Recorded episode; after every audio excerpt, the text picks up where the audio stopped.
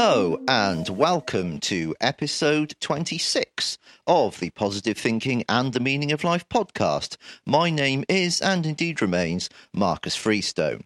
And this is part three of our little mini series on negative thinking. And this week we're going to be talking about negative thinking, depression, and anger. Whoopee! So, the reason I've chosen the topic this week is because of something that happened to me last weekend for those who haven't listened to the podcast before, I've had a lot of problems with uh, depression and anxiety and suicidal moods in the past, and thankfully that's all behind me now. And apart from all the work I've done, which I've outlined in this podcast and in the book of the same name, the free version of which is at 100,000 downloads. And I promise I'm never going to mention that again until we get to 250,000. And then I'll have a party here by myself and cry. No, I won't. I'll be happy. Okay. Positive thinking. Positive thinking. Yeah, so uh, about four months ago, I started taking Effexor or venlafaxine, the generic name, um, which is an SNRI, which is different to SSRI antidepressants, because this one, as well as working on serotonin, it also works on another of the brain's neurotransmitters, norepinephrine, which is also uh, a problem with depression and anxiety. And to cut a long story short, I, for 10 years, I tried about eight or nine different SSRIs, and they all had terrible side effects. And this one has actually cleared all the rubbish out of my head, and I can actually think clearly for the first time in about 20 years. And so my, my real self has um, emerged. Um, and you've heard me talk about this if, if you're a regular listener.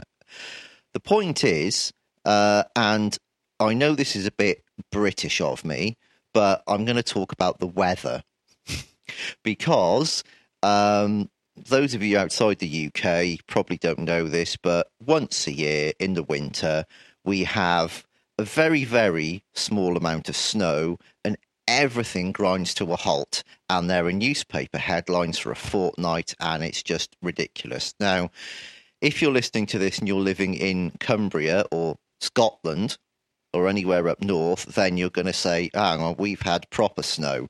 Yes, you've had proper snow, and uh, people in Cumbria had to have um, food and blankets helicoptered in by the armed forces because they were completely cut off. But uh, down here in Cardiff, in South Wales, there was about an inch of snow on the roads on Friday and Saturday. And the upshot of this was I was not able to get my prescription because the chemist was closed for three days because none of the pharmacists could make the journey through an inch of snow and not even proper snow. It was more slush, really. I mean, I I managed to walk around perfectly fine without falling over and dying. But um, anyway, everything ground to a halt. There were no buses. Um, and uh, supermarket people were posting um, photos of the supermarket run, running out of food, and my local Tesco ran out of bread and milk for three days. Anyway, the point of this is that I had three days where I didn't have my venlafaxine tablets, and I began to go into withdrawal symptoms. And thankfully, the withdrawal symptoms weren't that bad. I felt slightly sick and dizzy, as you do when you're coming off or getting accustomed to uh, to uh, a new strong medication. And I'm on a fairly low dose, but still, it's they're powerful things, antidepressants, and they they you know they mess with your head and your body and the first couple of days I took them a few months ago, I just felt slightly sort of dizzy and a bit fluey and like having a bit of a hangover. And but that passed, and then my mind cleared and it was fantastic. So I was kind of prepared for it, although the day my tablets ran out, I thought, no way. In fact, I should have listened to my girlfriend, who is much wiser than me. She said, no, pick up your prescription today because no, it'll it'll be a lot of snow tomorrow and the chemist will be shut. I said, no, it, it, trying my new sort of relaxed attitude to that. I said, no, no, no, it'll be fine. So I stayed the night at her place and then I trudged home in the morning and I, from a distance, I could see the lights on in the chemist and the shutters were up and I thought, ha ha, I've been proved right. I'll send her a cheeky text in a minute. And then I got there and there was a printed out, uh, you know, laser printed A4 thing on the door saying, uh, the pharmacist is closed for the time being because uh, we have no pharmacists. So the kind of shop was open for three days, and there were people in there, but there was the, nobody could give me a prescription that was already handed out because they didn't have the qualification. Anyway, um, so that was a bit annoying. Uh, and I felt a little bit sick and dizzy. But from the point of view of this podcast, something quite interesting psychologically happened that as well as the feeling a bit sick and dizzy and fluey and that and it wasn't that bad as long as i sort of stayed still it was fine. If i got up too suddenly or swung round in my swanky new revolving office chair that i have in my recording studio i'd feel a bit dizzy and sick. But other than that it was physically it wasn't too bad as long as i ate plenty. But psychologically, mentally, what happened was after a couple of days, I realized that I was incessantly eh, just so, so angry at absolutely everything. And it was very peculiar. And I thought, what the hell's going on here? I mean, I would drop. Um, I won't swear because I want this podcast to be available to everyone, and so I mark it as non-explicit. But um, you can use your imagination, people. And I, I would drop a pen on the floor and I would just scream, "Ah, you effing bloody!" And I would just go, ah, you know, puce in the face and just apoplectic with rage because I dropped a pen on the floor. And this was sort of happening every few minutes. And I, after a while, I realised, oh, hang on, this is this is part of the withdrawal symptoms. And I thought, wait a minute, did I used to always be like this?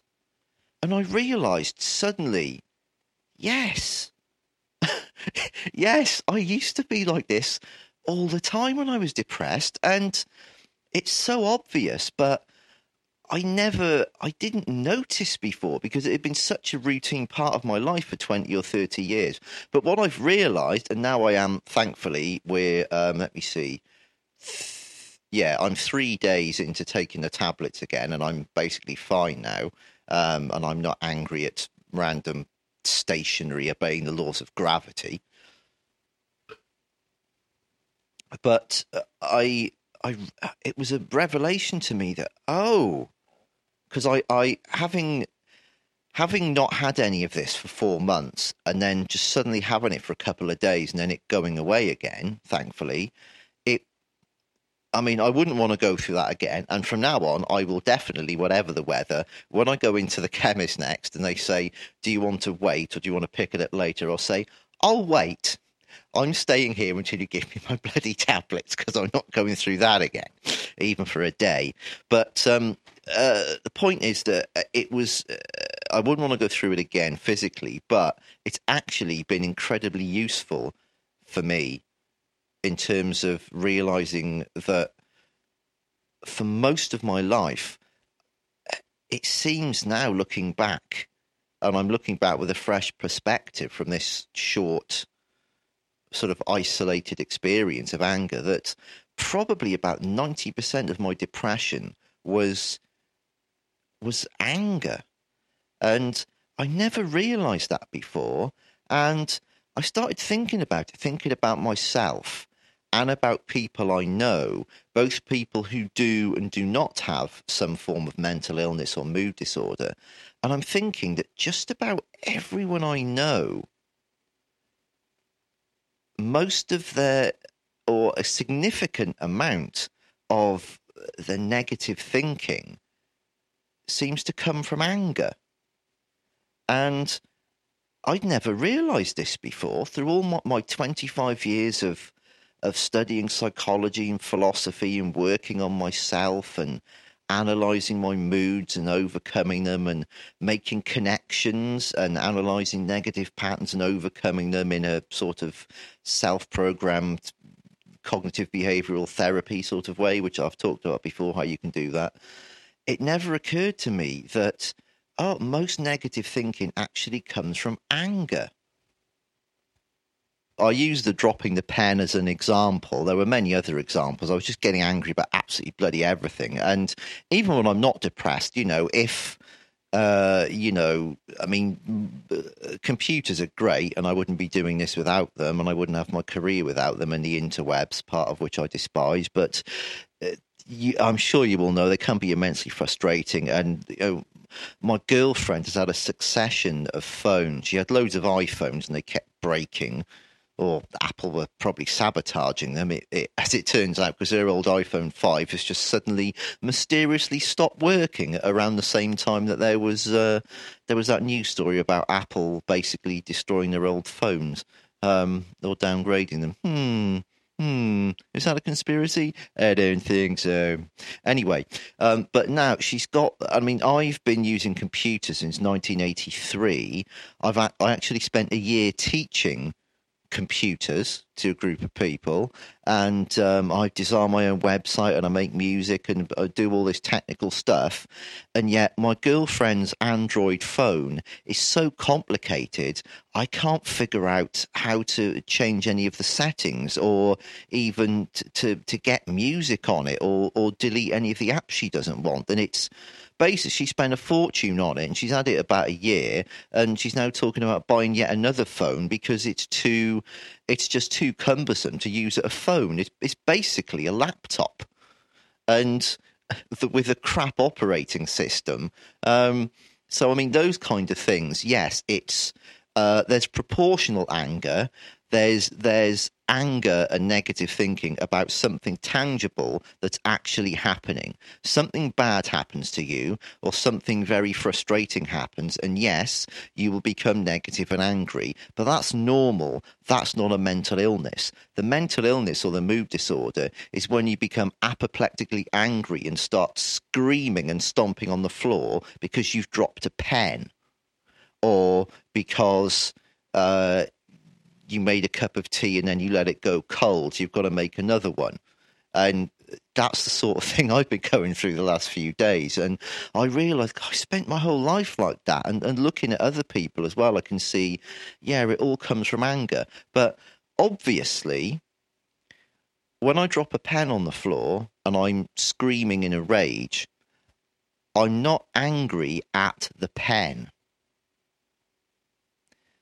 obviously I'm not angry at an inanimate object. I'm not delusional. And I live on my own, and I was on my own when all this stuff was happening. So clearly, my anger was at myself or something something other than what I was getting angry about. And like I've said about identifying negative patterns, what you need to do is work out what are you what why are you becoming angry? What is the actual source of your anger. And um, I mean, I, I I know people who I'm sure you all know people who love to just rant about everything. And, you know, any news item comes up and they will just take a, you know, contradictory um, view of it. They'll, they'll get angry about anything and anyone. And nobody is actually nobody actually has a negative opinion about absolutely everything in the world and every type of person and everyone they meet. Nobody's really that angry. So people who are incandescently angry all the time, it's it's coming from inside and I'm I'm sure I've definitely talked before on the podcast or written in, in the books about um, your like I talked last week about uh, my girlfriend finding January a difficult month, and she thought that it was some form of seasonal affective disorder, and she bought a blue light, but it didn't help. And this had been going on for twenty odd years. And then, as I said last week, I uh, we're having this conversation, and she just happened to mention that January, when she was seventeen, was when she started having a bit of a breakdown because she was stressing over her exams and realised she hadn't done enough work and she probably wasn't going to get into university. And what she was doing was transferring her anxiety from that, which she hadn't processed, into the random thing of January the month. And she was blaming January and the weather for her anxiety, when in fact it was the fact that she was reliving in her brain her exam stress from 30 years ago. And as soon as I pointed that out to her, it was fine. So we need to do the same with anger. We need to identify what's the actual source of the anger.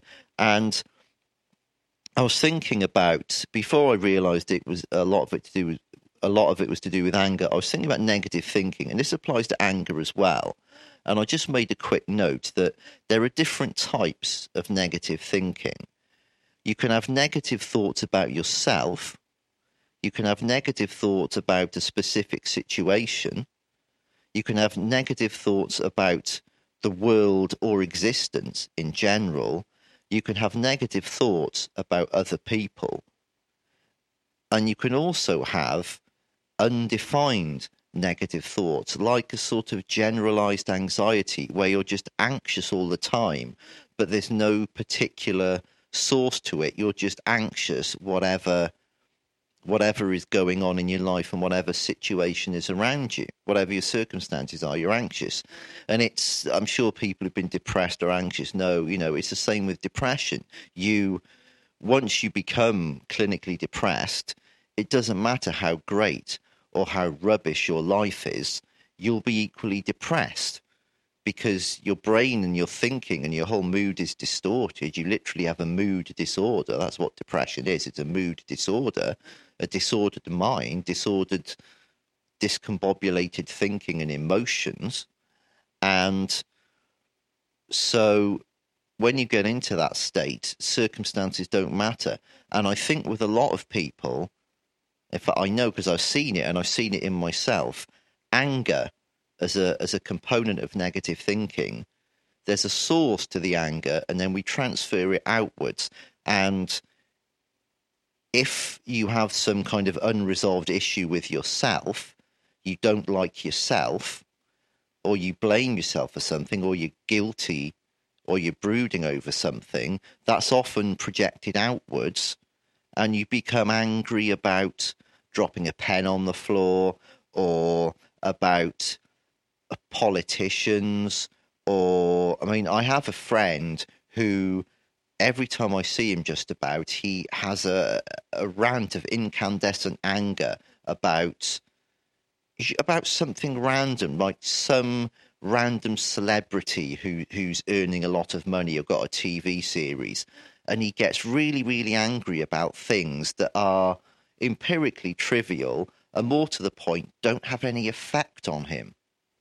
And there's clearly some source of that anger. And I, I can say the same for myself. And it was interesting and disturbing when it, when I went off the medication on the weekend for three days and I started having all this anger and I, and I I remembered how exhausting it is what a waste of time it is and how stressful it is to just be constantly angry. And I, am seeing now a sort of a, a, a conglomerate of negative thinking, anger, and stress. Negative thinking, anger, and stress. I think are major. I think are the major components of depression. And once you get into that depressive spiral, then those three elements sort of feed off each other, and you've got to break the cycle in each of those three respects.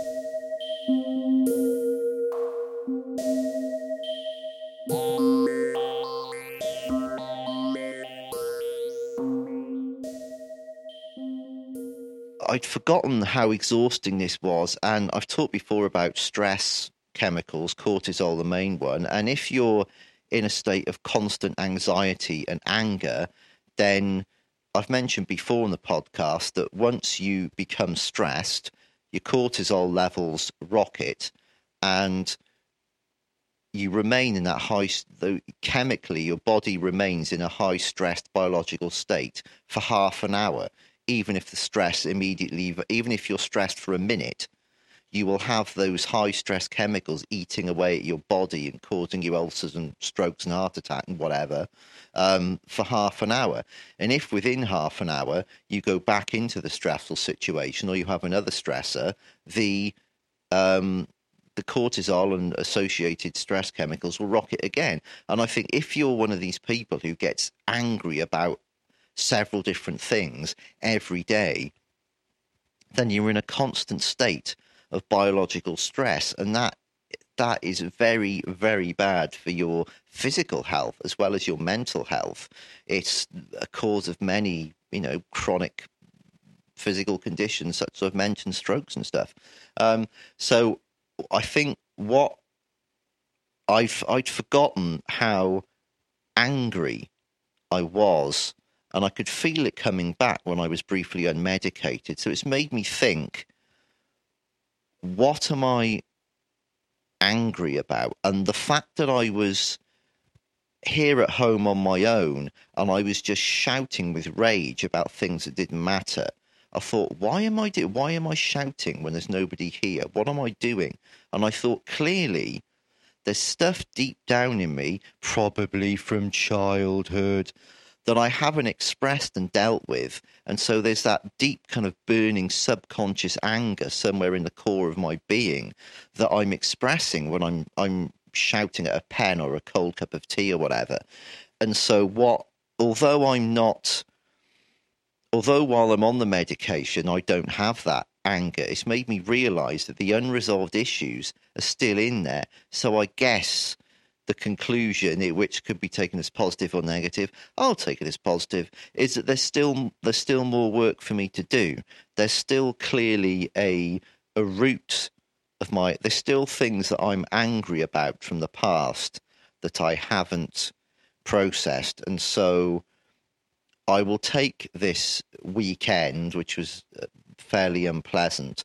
I'll take it as a positive, uh, as a useful reminder that I am prone to anger and that this is an issue that I have to look into because I I've I just haven't for some reason. I mean, I've I've looked at I've looked at and dealt with most of my issues before. The fact I used to drink ridiculous amounts of alcohol, I don't do that anymore. Not because I'm sober or in recovery or anything. I still drink when I fancy it, but most of the time I don't fancy it. It's not a problem. And I've had problems with food in the past and all sorts of obsessive behavior and um, you know, self harming and stuff, and self defeating behavior and damaging behavior and all that. And I don't do it anymore. I've dealt with the, I've unpicked the pattern.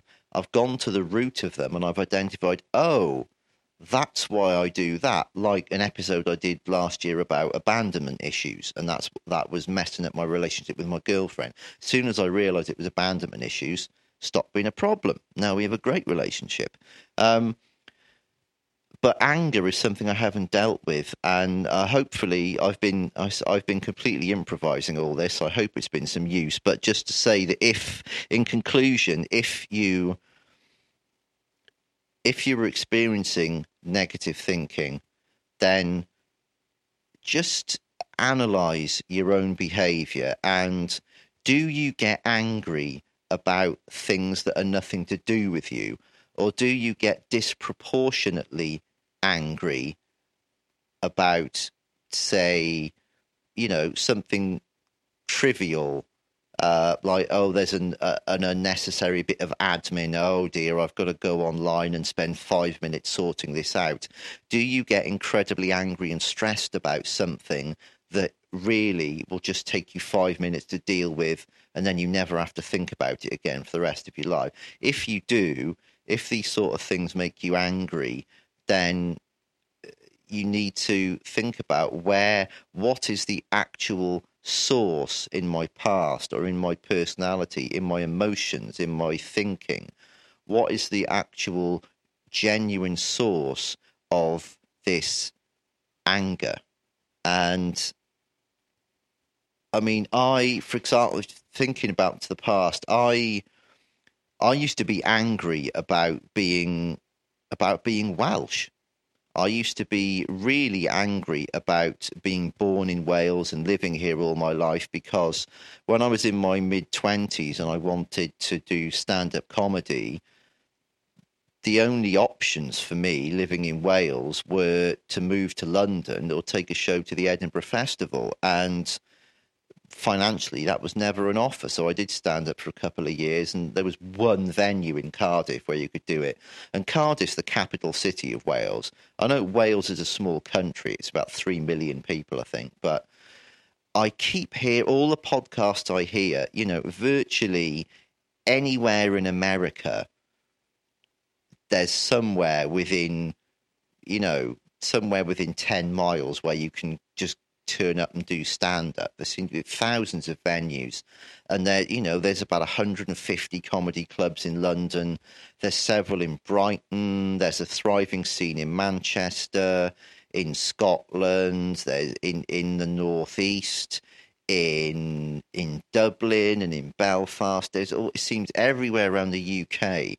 There are concrete artistic things going on, things you can join, and I've always found Wales to be very insular and there they just there isn't there isn't a scene going on. There isn't you know if you're in a band there are places you can play but there's there's still not a proper re- there isn't real no there isn't. There isn't a proper comedy club in Cardiff and it's a bloody capital city of a supposedly developed Western country. I mean, there are there's a glee club where you, there's places where you can go and, and see comedy, but there's no there's nowhere where you can go and try out material and, and where you can go and do an open spot and then if you do well, then they'll, they'll you know pay you to do ten or fifteen minutes. There's never been anywhere like that in Cardiff and anywhere in Wales, as far as I know. And I, I that used to make me incredibly angry, and I used to blame Wales. I used to, I was blaming my circumstances for my failings, and then I thought, well, you know what? Okay, stand-up comedy is something that I would like to do, and I I did it, and I was reasonably good at it, and I enjoyed it. But I thought, okay it's pointless spending the rest of my life just resenting my random circumstances. I can't do anything about where I was born. It's not a choice you make. It's just random genetics and circumstances. And now that I'm in a settled relationship, even if I had the money, I couldn't go and relocate to London, and I, I actually don't want to do it now. I don't want to be a jobbing stand up. Um, I've decided I don't want to, but I've had to let go of that. And, and about 10 years ago, when I started getting into sort of putting putting little comedy shows and podcast and music on on the interwebs, I realized, oh, now it doesn't matter where I come from. I, I can still do whatever I want. So, anyway, I think I'll stop rambling now because I'm very busy and I've got loads to do as well as uploading this. Um, so, there we are. I hope this rambling has been useful and it will be coherent when I edit it. Uh, that was Negative Thinking Part 3 about anger. Uh, the usual exhortations to go to the uh, the Facebook page. Please like that. Um, send me a message. Um, and um, you know consider bringing me a few uh, dollars through PayPal, and um, I am going to uh, uh, be joining Patreon soon. It's on my list of about a hundred things to do, um, as well as novels and music and blah blah blah. And um, oh, if you're into music, I have. Um, I've started putting some cover versions on uh, YouTube. So if you go to the Marcus Freestone and the Industrial Strength YouTube channel. Industrial Strength is one of my new um, my new musical outfits. If you go there um, on the Freestone channel, uh, I've uploaded a cover of Queen's "We Will Rock You," which I'm really pleased with. And uh, today I'm going to be uploading "Cars" by Gary Numan and uh, "Stand and Deliver" by Adam and the Ants, which is um, first single I bought with my own money when I was eight years old in 1981. So that's how old I am.